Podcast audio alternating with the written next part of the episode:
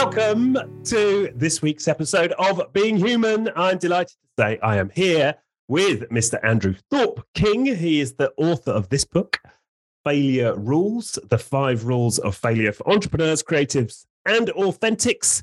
Uh, he's, an, he's an entrepreneur and a man with a, well, a quite incredible story. Uh, I was riveted in part, parts of this book, you know, just with your own story, let alone uh, the stories of others that you include.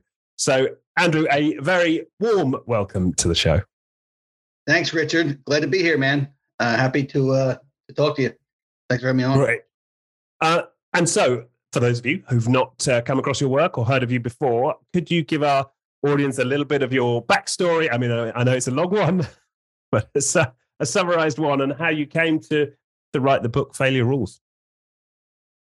Yeah, so um, I have a background in a variety of spaces. So primarily, it's been a, a, dual career in the music industry and in banking and finance, right? So two very disparate kind of spaces, but pretty much maintain kind of this, uh, you know, toggling between the two over over the decades. Also done a number of, uh, of other things. I mean, I've competed in bodybuilding shows. I wrote a spy novel, owned a gym for a period of time, but primarily music and um, and banking and finance. And and now I wrote my first nonfiction book here, Failure Rules, and this really kind of encapsulates and kind of puts a, a, a ribbon on all the different off-road entrepreneurial adventuring I've done over the years, and really kind of distills what I believe are kind of some of the core lessons I've learned, and most of them revolve around how to um, anticipate, uh, metabolize, and optimize failure when they inevitably strike, particularly when you're going down difficult paths, particularly when you're going down unorthodox paths, paths that might not have some sort of clear blueprint,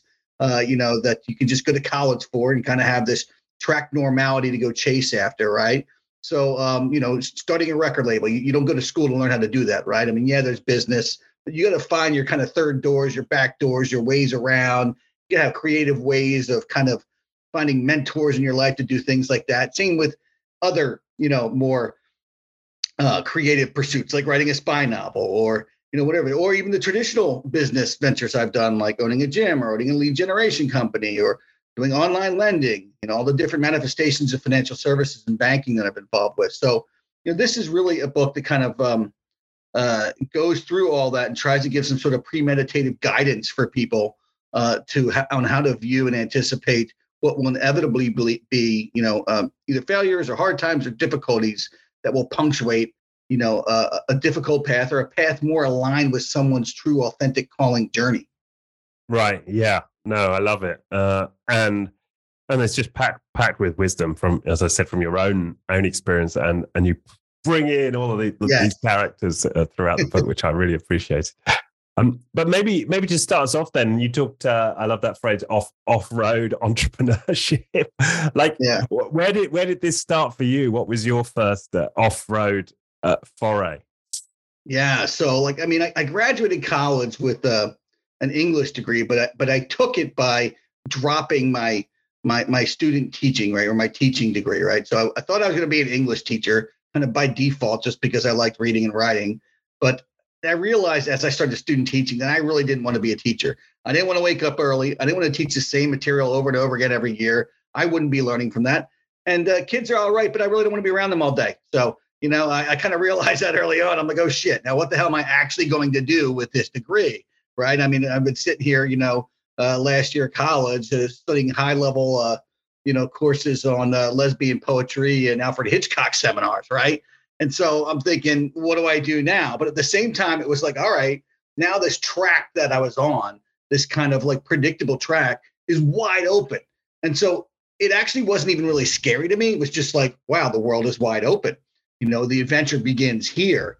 And it was really then that I started like kind of feeling this intuitive sense of like trying to step by step interpret next steps for what might be my authentic calling journey, right? Even not knowing the end game but knowing that at each kind of decision point, there there was this kind of clear voice I could hear inside, right? Some might call that just your gut, some might call that your heart, your conscious, some might call that you know the voice of God, whatever it is. I really began to listen to that in in times of um, reflection, and I made it you know a, a point to have a lots of solitude in my life so I could hear that get clear direction on my life and where I was going next. And at that time in my life, um, you know, I, I I really was into hardcore punk music. That was my thing. That drove me. That was kind of the soundtrack of my life. Still is at, at you know at, at, age 49. I wanted to do something in music. I wanted to do something that had meaning. I still needed to make money. Um, and so the first thing I did when I got out, you know dropped out of school is I just kept working at the same you know, steel plant I worked at uh, while I was in school. So I was a union steel worker for about a year and that was a wild adventure. You know, I mean, just uh, working the lines every day, working around, uh, you know, the oft uh, overlooked working poor, learning Spanglish, and just getting a sense of that factory life and that grit life, and that was great. I had all kinds of like writing that came out of that period, and I was doing spoken word kind of uh, events based on some of my experiences there. But I needed a bigger challenge, so I also trained for a bodybuilding show at that time.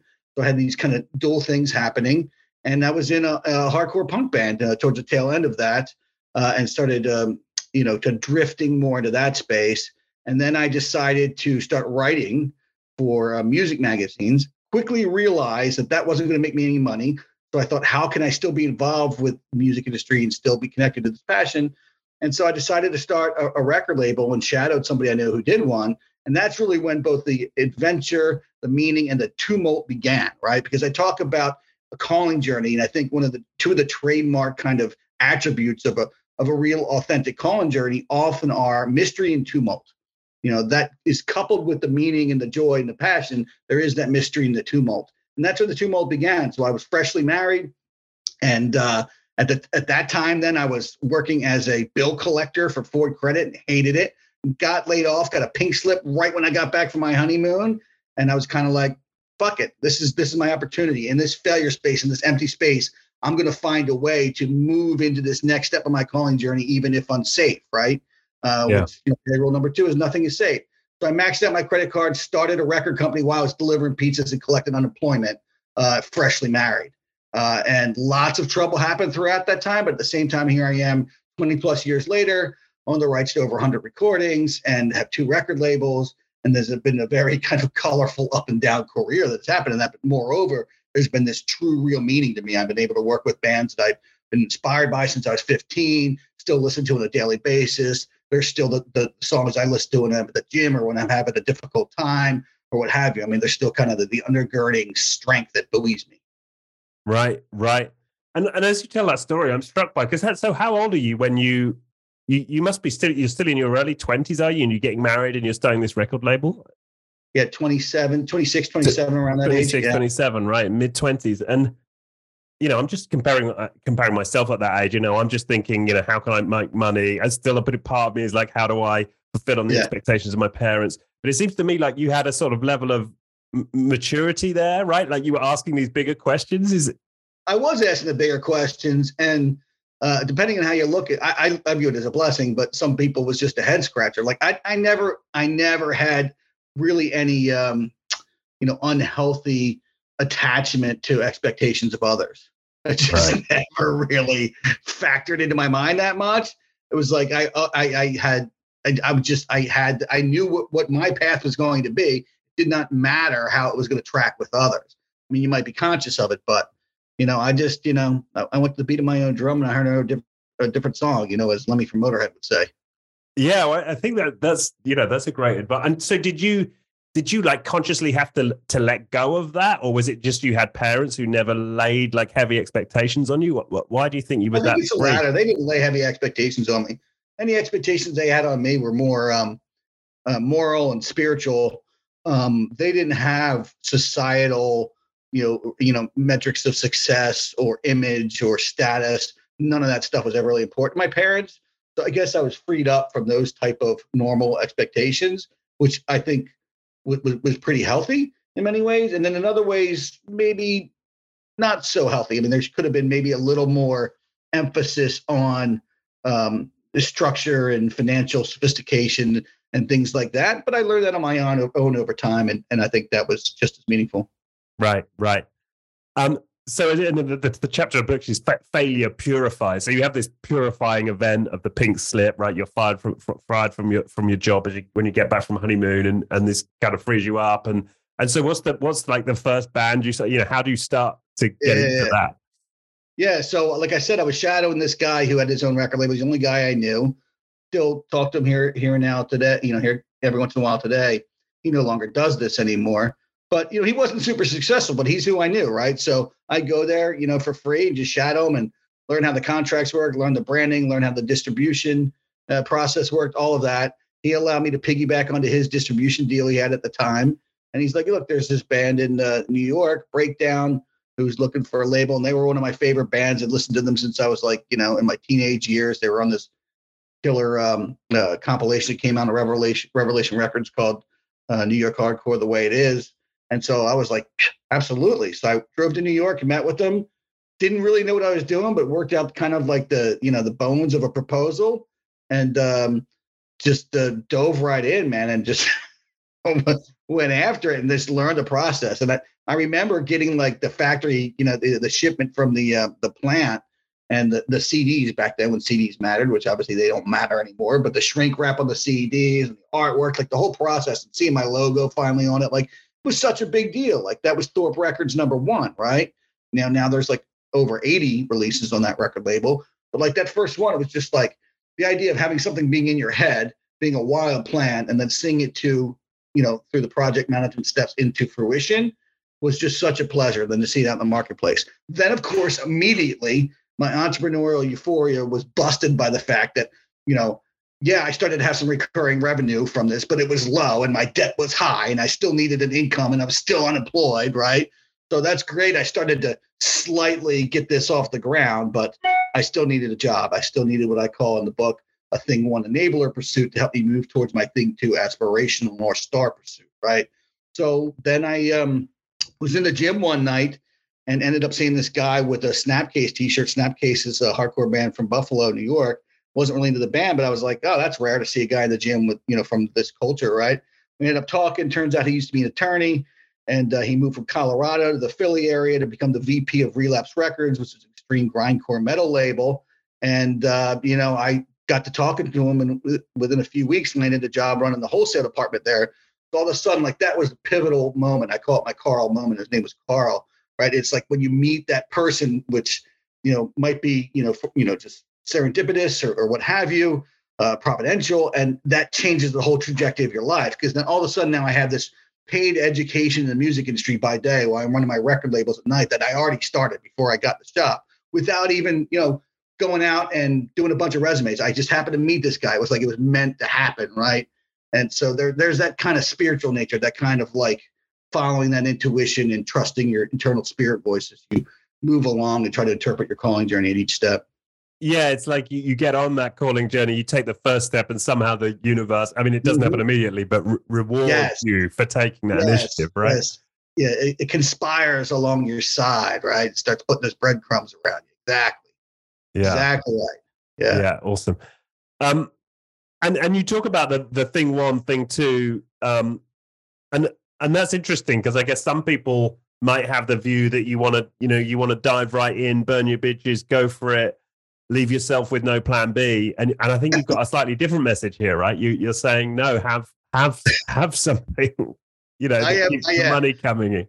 It's funny because I actually do respect that approach at the same time. I think it's hardcore as hell. Like like I, I do a video on my YouTube channel and I reference Travis Barker from Blink 182 and how he like uh, his father was telling like, you know, you probably shouldn't get so many tattoos. It's going to limit your options as, as you go out into the workforce, this and that. And so he deliberately decided he was going to get as many tattoos as possible at that time to limit his options intentionally. So he had no choice but to become a professional drummer. Now that worked out for him. That doesn't always work out for most people. So, like, as much as I respect that, I'm like, that's badass. I don't really recommend it. you know what I mean? So, uh, so for me, I have this concept of this thing one, thing two dependency. Thing one, thing two has nothing to do with the cat in the hat. It's more like this disheveled Tony Soprano waking up lighting his first cigar of the day in his, in his white bathrobe and saying, you know, you got your thing one enabler pursuit over here and your thing two North Star aspiration dream pursuit over there, right? More of that kind of image that came to my head when I came up with it. But it's really this idea that, you know, you can't always go straight at your dream because failure rule number two is nothing is safe and your dreams aren't fucking safe either. So you can't always go straight at your dream, right? You got to find some sort of creative way. And even though nothing is safe, try to make it as safe as possible, right? So build some scaffolding, have some undergirding, have a plan. Even though failure will strike, you want to mitigate it. the most self-evident failure rule is try to avoid failure as much as possible. So, you know, have have some sort of plan. And this thing one is really whatever it is that is the structure that enables you to more safely and more probably get to this aspiration, right? So I go through some very creative examples of the book. The obvious one is bang down a nine to five job and side hustle very slowly your dream on the side. But there's other ones that can expedite reaching your dream, right? So I, I talk about these two brothers from Lebanon who come over to the States, uh, Shia Muslims, and uh, they needed some startup cash because for them in, in, in, in, America, like their pursuit of happiness was to, to own businesses. They wanted to own some brick and mortar businesses and be their own bosses, right? They had no cash. So they sacrificed and they worked for Disney on Ice, traveling, working the merch truck, selling swag to like mothers of, of little girls who love princesses, right?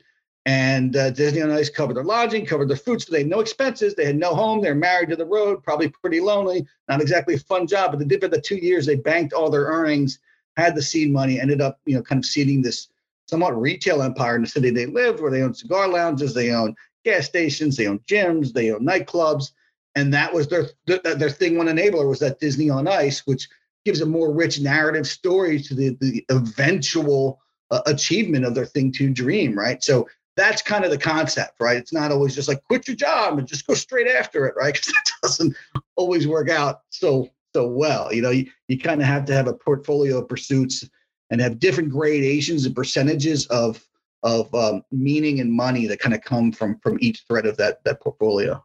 Yeah, yeah, it reminds me of a story. I'm trying to remember. I can't remember the book I read it in, but of a Vietnamese couple who came to America and worked in, uh, a, I think it was in a laundrette or dry cleaners. Mm. Yeah. And then they slept in the back of the dry cleaners, saved all of their wages. That and, yep. and I think over several years until they had enough money to like to own their first laundrette.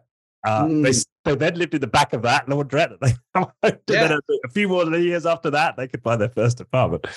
But yeah, right. think about that. Like that mentality was not foreign to like older generations, but I think to to maybe my generation or early, you know, especially newer generations, the idea of sacrificing stuff like that, like not really in their mind. They they they they kind of want it all laid out, all ready to go, all properly developed from from from the first uh first step. And you know, I just don't think that that's really the the mentality that you can have if you're going to go after something you know difficult or creative or hard or you know um you know full of meaning. Yeah. Okay, so you've got this record company going. You've you've you've signed your, your first deal. You you then get this job, this this this job in house at another record label. You've got your, your own label on the side. What what what comes next? Like, what's the next big big development? Yeah, so I was probably I worked in the music industry there in various capacities for five, six, seven years, maybe. Right. So I um, ended up um, leaving Relapse Records, moving to the Midwest to Toledo, Ohio. You know, about a half hour from Detroit and uh, ended up working for a distribution company called Lumberjack.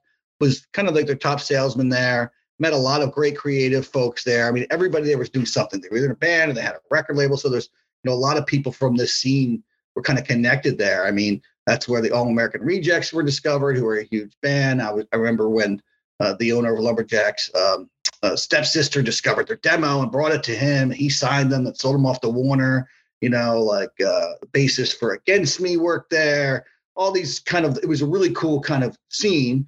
Uh, and I just kept building my record labels at night. And there was obviously still that vertical integration with my day job and what I was doing at night. Didn't take a cent from the record label for four years. And then I started to find some sex, success with some bigger bands um, Blood for Blood, Madball, Slapshot, some classic hardcore bands. And uh, at, at, that time, then I decided to go on my own for a couple of years and get an office downtown. And um, that's actually when the trouble started, right?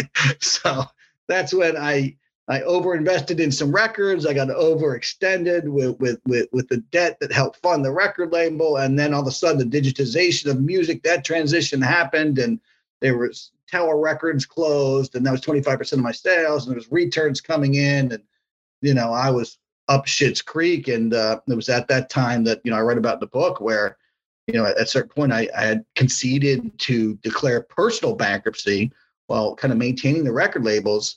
But at the time, the record labels weren't worth anything. Like there was nothing I could sell off. I tried to sell off the contracts, the stock. There, there was really no buyers. But what I didn't know is that long tail, long term, um, because people had a sense of this but couldn't predict it was that you know years later the ip rights had become very very valuable for streaming and all that. So that was all retained and i was able then a few years later to begin releasing records again and keep it going. But this time i did it you know as a part-time thing and kept doing that for you know over decades uh, while i had already started this thread of financial services and banking. So i was doing financial planning in the midwest. Um, that had its own trials and tribulations. It was still kill or be killed. There was no salary. 2008 financial crisis hit. A lot of clients were closing out accounts. And then I moved back to the Philly area, kind of um, with not a whole lot to come here for. Uh, but then once I got here, I ended up meeting uh, a person who helped get me into the online lending space, and new adventures began there. Still the financial services stuff, and then still had my record labels turning in the background. But then the genesis of this book really was I was walking on the beach um, in Jersey, Brigantine, New Jersey, uh, 2013. And uh, I had just gone through a business divorce with a partner in the online lending business that was very tumultuous and uh, caused me to have to really reorganize my financial life. My core income was kind of gone. I had some other streams, but had to kind of reorganize it. Uh, and uh, I also was pretty uh, well aware that I was on the path to a marital divorce. And so I'm walking on the beach, and this is where I'm thinking about all the different things I'd done from running a gym, record labels, all this stuff. You know, like thinking about what, what what kept me going. Like, why am I still like not like crying on the floor? Like yeah. I wasn't. And it was like I thought of the Winston Churchill quote: "Success is going from failure to failure without loss of enthusiasm." Yeah. It was like that enthusiasm, but that was like the thing. That was like the endorphin of the spirit that kept me going through failures and hard times and detours and setbacks and all that shit. And um, that's when I just became convicted to write a book on the value of failure. And so I wrote some loose notes that day. Um, and then over the course of seven years, various drafts and iterations. First draft, like Hemingway say, you know, Hemingway says all first drafts were shit. First one was shit. Uh, but as I went on, it became more more and more revealed stuff. It's like the book took on a life of its own. I had my own stories. Each story kind of had its own lesson. Um, I then started to observe that these lessons kind of bunched up and rolled up into overarching kind of concepts or rules that became the five rules of failure. And then I layered in for validation a whole host of very diverse virtual mentors of mine uh, that connected with each lesson. So, you know, you see these case studies ranging from legendary boxer Jack Johnson to author Stephanie Land to, to uh, you know, uh, Tony Tarracino, who was the, the uh, mayor of Key West, Florida, to podcaster James Altucher, to Lemmy Kilmister from Motorhead, to Gene Simmons from Kiss, to Spineless Vince Flynn, to all these different people. So very diverse cast of characters, as you say. And I think that really gave kind of a richness and a familiarity and kind of like a realism to my own stories that made them them larger than me, right? Because I'm only so interesting. But to connect these lessons to other people, I think made the book a lot more interesting for folks. Yeah, yeah, absolutely. And and and where I've got really hooked in what you've just described, and and it's great that you pointed it out because that that is so true. I mean, the the, the extent of the adverse experiences you have is just extraordinary. Right? You're you're on food stamps. You go through, mm-hmm. I, think, at least two divorces. Right? You know, yes. you yes. know, uh, several business failures. You know, fallouts with business partners, as you say. What what do you attribute? Because and, and as I as I describe all of that, I I know of at least you know a, you know a close friend of mine who who failed at business, spiraled yeah. into depression. You know, it took you know uh, more than a year to recover and come back to some sort of functioning you know state again um, you see it in the newspapers all the day, right? You know, mm-hmm. guy loses his business, shoots himself and his wife and his kids. You know, you oh. it, it, you know that the, the people can have very yeah. serious, you know, um, adverse reactions to business failures, right? But but as you say, failure is part of an entrepreneurial life, an authentic life, a, a, an aligned. You know, if you're aligning to a purpose on some level, you, yes. that's going to be entrepreneurial, and you're going to face failure. So, so what is it about you, your practices, your you know, what what is it that has you stay, you know, relatively stable during these adverse events? So, you know, obviously I'm still a human being. I still have emotions. I still have sorrow. I still have pain that occurs in these moments, right? I mean, I detailed in the book how the day I conceded to declare bankruptcy, man, I just I was drunk on the on my office floor by noon and spent the rest of the day in the strip club just like, you know, trying to escape life, right? So I have those moments, but at the same time, at the end of the day, right, I really, you know, kind of rely on principles and concepts of non-attachment, right? You know, whether you draw that from a Buddhist tradition uh, you know, from from the the words of Apostle Paul in Christianity, from a non-faith expression like Stoicism. For me, like you know, I, I I don't have a soul. I am a soul. I have a body, right? Uh, and that's kind of a phrase that my friend Raghunath Cappo, uh, Hare Krishna devotee, singer for the, the hardcore band Shelter, says a lot. To me, like that is what it says it all for me. Like the external stuff, the physical stuff, it's going to shift and crumble. All of it's going to move around.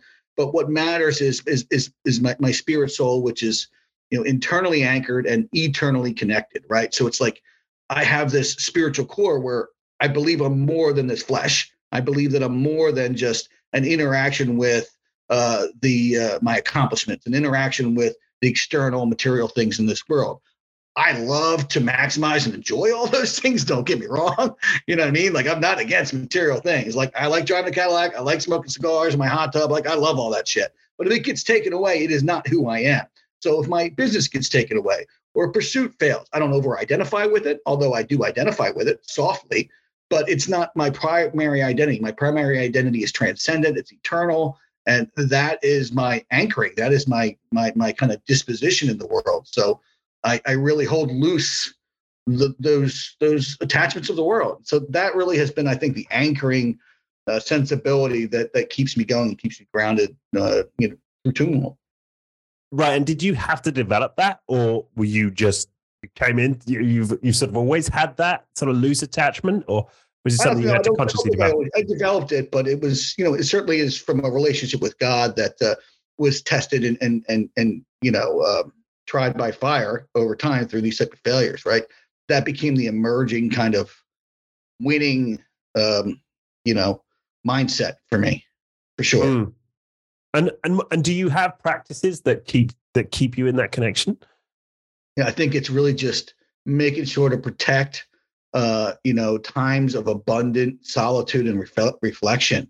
I mean, yeah. however that takes place. I mean, I don't care if you're meditating or if you just have, you know, you know, time of reflection where you're working out or taking a walk. Like, so I, I, I like to hike a lot or not really hike, a trail walk, you know, uh, I like to ride my bike. I like to lift weights. I like to hang out in my hot tub. Just like not being that social. When I am social, I'm very outgoing, very gregarious, and I enjoy the hell out of my friends and I like to party.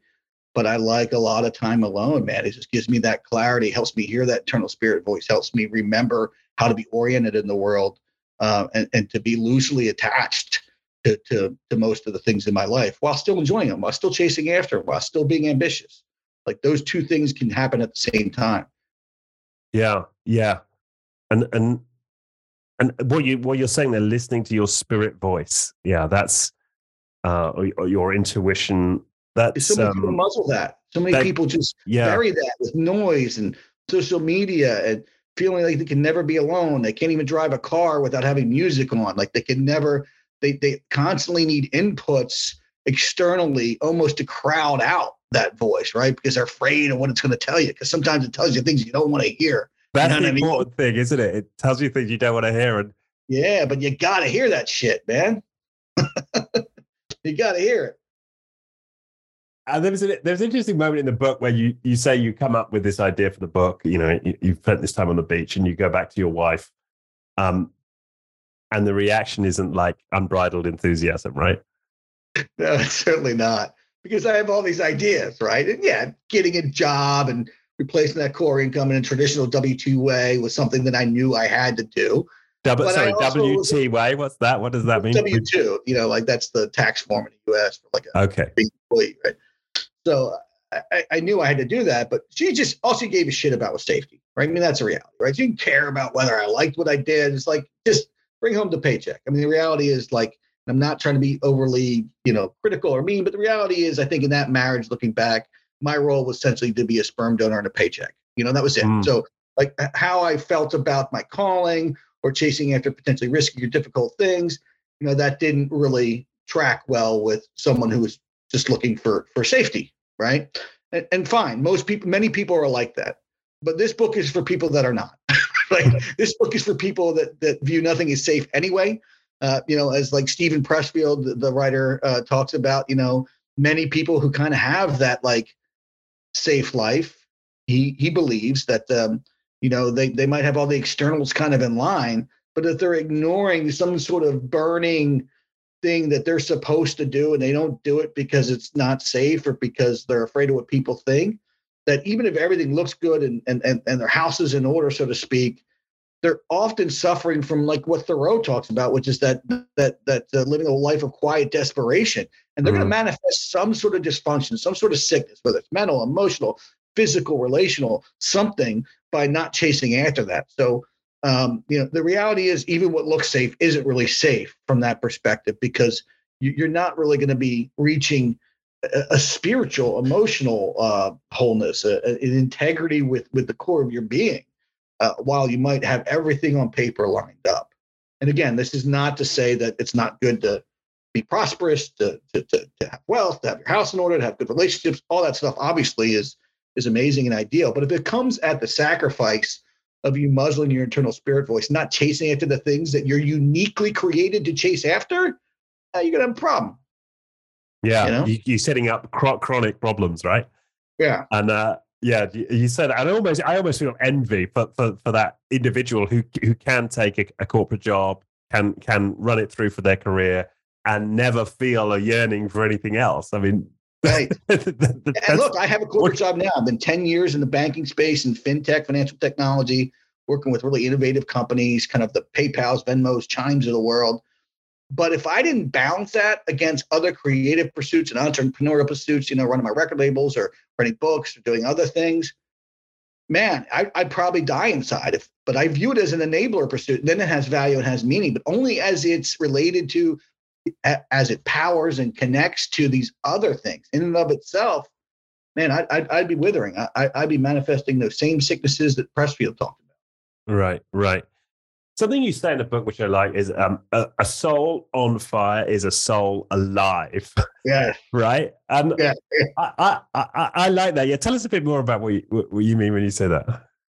Well, I just, you know, all the all the people that I write about this book are my own life, the idea of chasing after things that are unsafe, uh, you know, and, and trying to make a way that is is new. You know, this off-road kind of mentality, whether it's you know, talking about Henry Rollins, the singer of Black Flag, and quit his job at the ice cream store to, you know, embrace punk rock poverty and get the band and go toward Black Flag and live out that wild career. Whether it's, you know, Jack Kerouac, who I write about in, in that uh, in that particular chapter, you know, or these people that did things that they almost induced failure sometimes, knowing that they needed to go through that crucible to get to where they needed to go, right?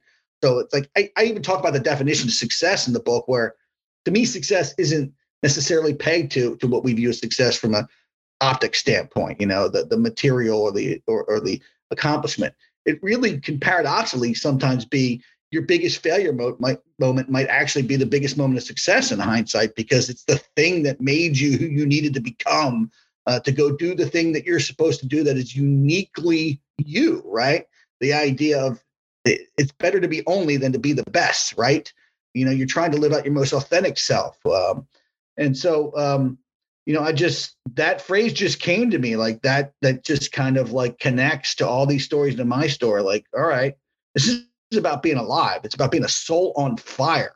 Right? You're yeah. not docile. You know, you're not timid. You know, you're, you're not afraid to embrace chaos and make it your own and tame it for your own. You know, your own purposes. You know, you're not afraid to go slay the dragons. You're not afraid to go look for the dragons. You're not even just waiting for them to come out of their caves and come at you. Like, you know, you're you're maximizing your your time on this earth. You know, you got a limited amount of heartbeats. Don't fucking waste them. Go after it. You know what I mean? And like to me, that phrase just came to me. And then I, because I loved it and it was in that chapter, that's the name of my my clothing company I started to connect to the book is Soul on Fire Supply Company. Uh, okay. On my website, there's a ton of killer designs for Soul Fire Supply Company. I got in my own cigar branded uh, line, Soul on Fire Smokeware. I'm actually going to the PCA trade show, Premium Cigar Association Trade Association trade show in July. Gonna have a booth there selling Soul Fire merch and the book. But yeah, that phrase is very, um, you know, it's it's a core phrase in the book. Yeah, and I just contrast it to that idea. You know, you could be like in a mode of, yeah, I'm I'm kind of following what my soul is telling me, and I think I'm on the path, right? Versus my soul's on fire and I know it, right? It's there's a distinction right. there. yeah, yeah, yeah. I mean, it's it's it's the cure to malaise, right? Like you see people who are in this Groundhog's Day life who might get stuck in this kind of corporate monotony, you know, and afraid to or have no energy or afraid to or encouraged to do anything that's a little more audacious on the side or what have you. And man, I don't envy them. And and uh, they're the opposite. Souls on fire. Their souls fucking asleep, and I have no interest in that. right. Yeah. Yeah. Yeah. No. Love it. Love it. Um, you write about money in the book. Um, yeah, and you talk about loving meaning, not money. Could you, mm. yeah, talk a bit more about that?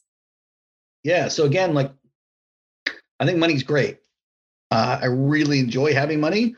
I've been broke AF, and uh, then I've also had abundance. Then I was broke AF again, and then I had abundance again. Right now, I'm I'm, I'm in the abundance, um, you know, kind of bucket, and I love it. I love it. Love it. I love being able to spend uh, just uh, extravagantly on the things I love, and then cut mercilessly on the things I don't love, as Ramit Sethi would say. Uh, but at the same time, I don't love money. I chase after it. I use it. It's a tool. It's an agnostic tool. I love meaning, right? So if money is going to help get me meaning, that's great. So it's been this struggle throughout my life trying to find a way to marry money and meaning, right? So you know, I may have a little less meaning from my day job, uh, but I have lots of money but that money then powers other stuff that has meaning and makes less money right and so the, the tapestry the composite of them all that portfolio pursuits then you know as, as, they come together give me fill both buckets right so it's the idea of trying to marry both buckets uh, because i find that people are only chasing after money and are low in the meaning category. Um, they're a little empty and those that only chase after meaning and don't really understand how to utilize or make money uh, they have unnecessary struggles that even kind of uh, detract from from some of their meaning right? Yep. so i think the idea of trying to marry the two it's a very difficult thing but it's it's worth thinking about and trying to make part of your you know your your, your strategy. But uh, yeah but I, but I like I like the idea of making meaning primary, right? Yeah, like that's the that's the thing we seek is you know how meaningful is my life, not how much money am I making, and which goes back to your definition of success. But you know, I I, I like that idea. Yeah, yeah. And yeah. then and and then you say let desire be your driver. Yeah, say more about that. Yeah, I mean that goes right on. You know, that just kind of dovetails with the soul on fire thing, right? It's like that desire, right? And in that chapter, I read about a friend of mine who was a business partner, still dear friend, and um, he was my original partner in the online lending firm. And uh, then we we bought a gym together. We ran that. We kind of had the shopping center where we had our our online lending office right next to this gym we owned, right? So I mean, I'd be like at the gym doing leg press with somebody from my online lending business coming over and helping and uh, give me a file to like underwrite while I'm doing leg press. You know, it's like this cool synergy, right? And um, but he was in the mortgage business years before, and um, you know, made a mistake and ended up having to go to prison for a little under a year, federal prison for the mistake he made, and uh, that caused some tumult and the, the businesses we owned and some rearrangement. While he was in prison, man, like he was still so on fire like desire was his driver. Like he was in there writing business plans in prisons. Prison, you know, he met one of the only kind of white collar guys in the prison camp. They came up with ideas. He got out of prison with no credit, no assets, felony on his record, right? And then ended up, you know, working as a, a desk clerk at a hotel at first, just because that's the only job that could get him. But then he ended up finding a way to convince somebody to, to go into another partnership with him for another online lending business. And then he also be, got into the behavioral health space and the behavioral health clinic, ended up like growing that business multiples and getting equity and selling it for a multi-million dollar exit, you know, got remarried, bought another gym, did all this stuff with no credit, a felony on his record, and came out, had nothing when he came out of prison. But it all hatched from like this soul on fire. Desire was his driver, right? So it's like this idea that like desire can overpower so many disadvantages you know, there's mm. it's like the third door concept that Alex Banayan writes about. Like, you know, there's the first door where the privileged just walk right in, right? Because they got connections. And then there's the, the, the second door where you, you know, the, the the great unwashed waits in line trying to get in and they have to wait their turn and go through all the normal hoops. And then there's the third door where you know the renegade finds a way to go bang on the window, run down the alley, kick down this door, you know, and find a way in, right? And like it's that third door mentality coupled with desire and the soul on fire that helps you find a fucking way where it seems like there ain't no way, you know? I love. I hadn't heard that before. Yeah. The different doors. Yeah. That, that makes sense. Yeah. Yeah. That, that, makes a lot of sense. Um, uh, well, and, well, that just brings up that reminds me of that story that you know that horrific situation you were faced with when your business partner went to prison, right? And you've got a, yeah. you've got the gym and you've got your online business, yeah. and you've got a you've you've got a you've got this difficult choice to make. Yeah, just talk us through that scenario. I thought that was quite a powerful one. yeah, that was one of the diff- most difficult periods of my life, right? And we bought this gym, and and um, you know we we kind of made some mistakes in the due diligence in, in terms of sizing up the expenses. So it was underwater a little bit, but we hired a consultant, and we had a good like 18 month mm-hmm. plan that was started tra- starting to track well to get it kind of in the black. But at the same time, then like we had some some some dips in the online lending business, and that kind of fund, funded the, the gym and he went away and then I'm running them both and that became too much. And so I had to close the gym down, even though it was on the right track. Uh, and that was difficult just in terms of how it had to happen. Um, and, uh, you know, and then while he was in prison, I was sending him money to his family. And then, then that was not possible at one point. I had to go like, you know, meet with his parents and explain to them why I couldn't do that anymore, all this stuff. Like it was just very, very difficult time. Um, but in the end, like, right, we still had this like this friendship that even through some of that stuff, like we still endured. Like we we still like really great friends now and hang out, you know. And again, meaning over money. Like all the money stuff didn't matter. What mattered was this meaning, this relationship we had mm. built. Two people going hand in hand into caverns of risk to kind of try to find nugget nuggets of gold. You know what I mean? And like there's something about that entrepreneurial like uh, you know partnerships w- w- with people with the right mindset where those could be just as valuable as any of the external rewards that might happen from an entrepreneurial venture, right? It's just just the the relationships that form. Yeah, yeah, really powerful, and it and um and you you, you describe this moment where you your your voicemail is just filling up with angry messages from like investors yeah, and gym yeah, members yeah. and right right yeah so like the people in the gym and it's like there was really no good way to to shut it down uh, no way where you weren't going to piss off people. It's like the tragic moral choice concept. Like try to find a way uh, where like there's there, there's no good decision, just a, a, you know a less bad decision, you know, a less bad path, and that's what this was. And you know, people were really really pissed off, and people to kill me and this and that because it was like, oh, you know, I had to lay off people, fire people, or whatever, close it down, and it was somewhat abrupt. There was really no way to kind of phase it out uh, because of some of the circumstances and yeah, I mean, I just felt that to my core. Like I hated being the bad guy, but I had to be the bad guy. I didn't have much choice, you know, and I had to get over that. Sometimes you just got to get over that with peace, right? You know, and, and for me, for me that weekend, you know, might have been a little too much bourbon and whatnot just to try to get through it, but uh, you know, eventually did. And that's kind of one of the things, man. There's some things where, you know, you're going to be the bad guy, whether you like it or not, because circumstances force a, a hard decision uh, that you wish you didn't have to make.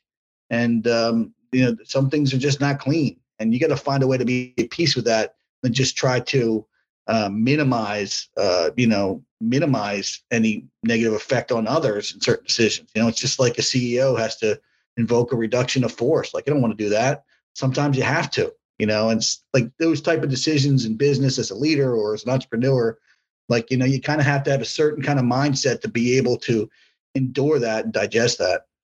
Yeah and obviously, you joke about being the you know the bourbon, but is there anything else you're relying on there to get to get you through that, right? And to not kind of spiral and and, and lose it completely.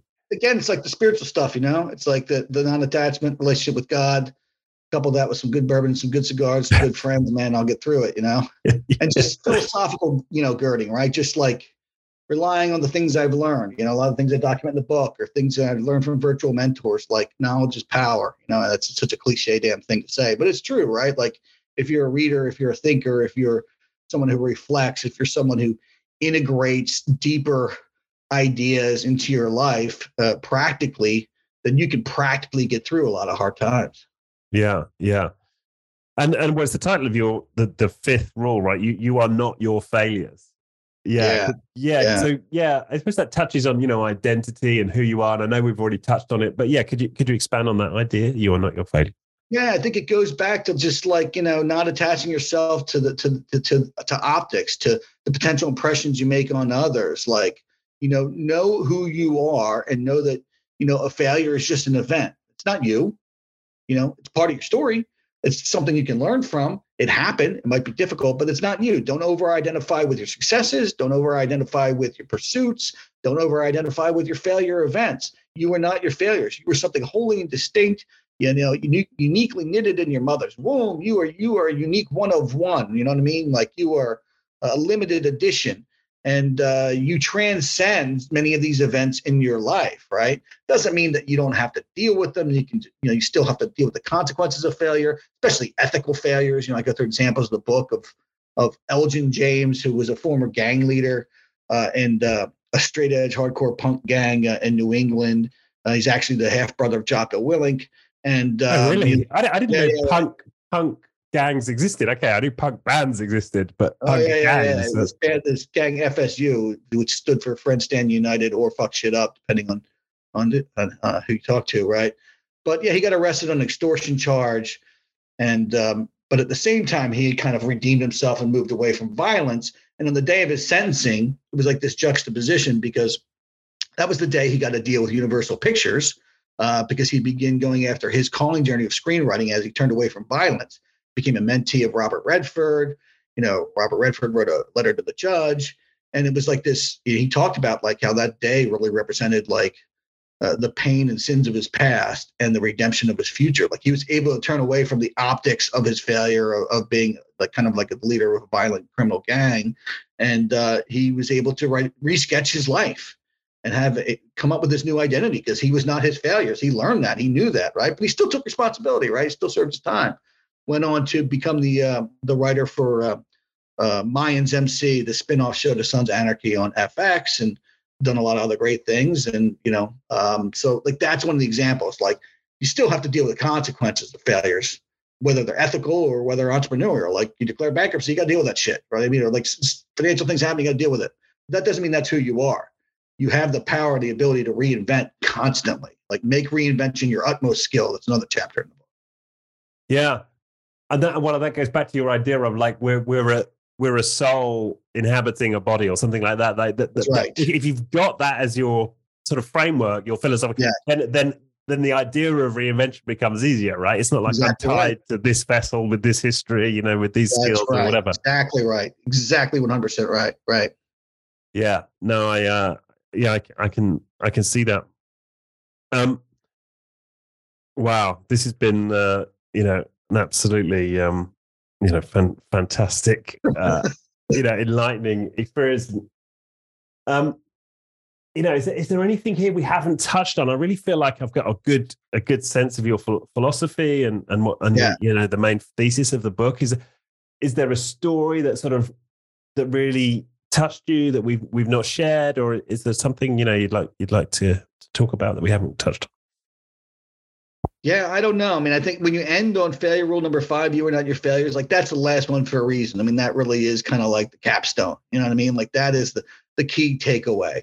I mean, the the the book ended failure rules. Failure rule number one: failure purifies. That's kind of the catalyst to go through the process, become that next best self through the through, through the trials of a failure. And then the end result is in order to do that, you have to detach yourself from the negative optics of failure. Have to realize that you are not your failures. Then you can reinvent. Then you have this empty canvas. You know what I mean?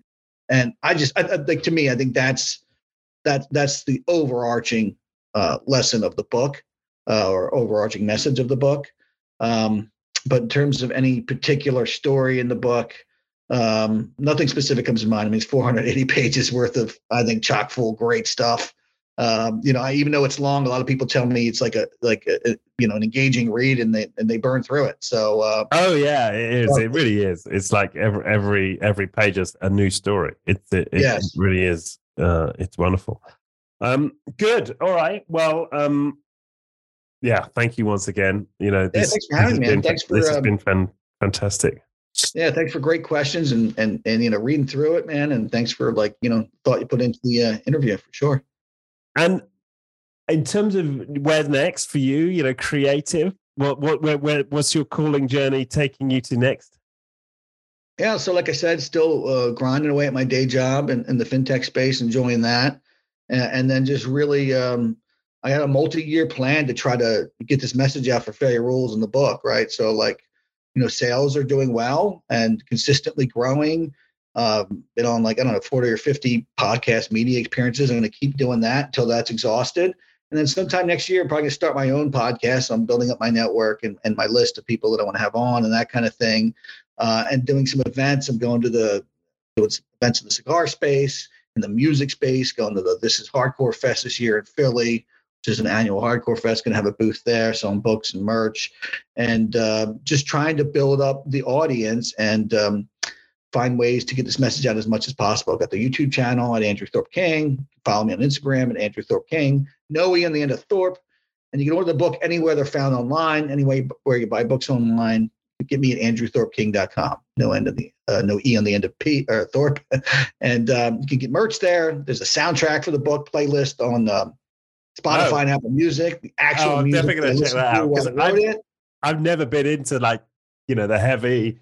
Yeah. But, you know, now I'm really like, okay, I want to check some of these songs out. I mean, the lyrics are great. I mean, this is one, one of my Yes. revelations in the book. I didn't know these like metal bands could write such good lyrics because, you know, That's it- right. Yeah. yeah, but it's uh, Well, It's, it's interesting uh, you say that because a lot of people are like, man, I didn't know that they had such deep, thoughtful, reflective lyrics and all that crazy music. I'm like, yeah, it's not just, you know, it's yeah, a lot just, of it's really profound because he because because somebody for whatever reason I've just never resonated. I, I've just the just the sort of the the sound is just Yes. whatever, right? It's, I've just sort of bounced off it. But yeah, to, to to read the lyrics in the book, I was like, wow, you know, this there's something to Yeah. explore here. Yeah. that's cool. That's cool. See, I'm, I'm being an evangelist for uh, the value of uh, hardcore punk poetry as well. Look at that. yeah, yeah, yeah, yeah. Yeah, it's interesting because I've been to a few poetry nights and seen some poets. So, so that's interesting, actually. Some punk poets that I've really been into. Some, you know, punk. Yeah. You know, had some, got some uh, big poetry scene here in the UK. Like Yeah. spoken word scene. So yeah, yeah, but that makes sense actually. Yeah, a lot of the punk poets were the most yeah impactful. Yeah, Great, um, awesome. And then you got and then you got the Soul on Fire merch. Yeah, um, that's right. So Yep, we'll put the we'll put the links to that as well. Yeah, Soul on Fire Supply Company. Yeah. Yep, absolutely. Awesome. Okay, well, this has been fantastic, Andrew. Uh, really enjoyed it. Um, fantastic, great message here, and a great message, I think, for people who have the reality of a day job, but like yes. have this sense they could be doing something more. Well, you kind of lay out, right? Uh, yeah. You know, yeah, a, this, is, this, isn't pie sky who- shit. This isn't like, oh, you can go live your dream it's all going to happen. You can quit your job to be a millionaire. That's not this shit is. This is real deal grit. How do you find meaning, marry it with money amidst the challenges and the complexities of potentially having a day job? How do you do all that and still go after it and, and, and, and you know, maximize your uh, usefulness and meaning in the world? You know? Yeah, and, and you you hear a lot of people will resist that. Will be like, yeah, but how will I find the time? I've got this and I've got that, and they they come at it from like a like a time management question. Yeah. It's not. It's like you know, what's your like, what's your Yeah, what's your co- that's the place to start. Not like where do I find the time? Right? It's, it's that's right. You're putting find the why, and then find the fire, and then get after it. You know, and Yeah. find a way to uh, to um, make it happen amidst the challenges and the everyday responsibilities. Yeah, yeah, awesome. All right, thanks once again, Andrew. Can't wait to get this out there. We'll get the yeah. That's your it. rules, the five rules of failures for entrepreneurs, creatives, and authentics. Go buy it. Go buy it. Absolutely, go buy it. All right. Thanks again. Richard, Cheers. pleasure. Thank you. The Being Human podcast was brought to you by First Human. For more on First Human's human focused coaching and leadership programs, head to firsthuman.com.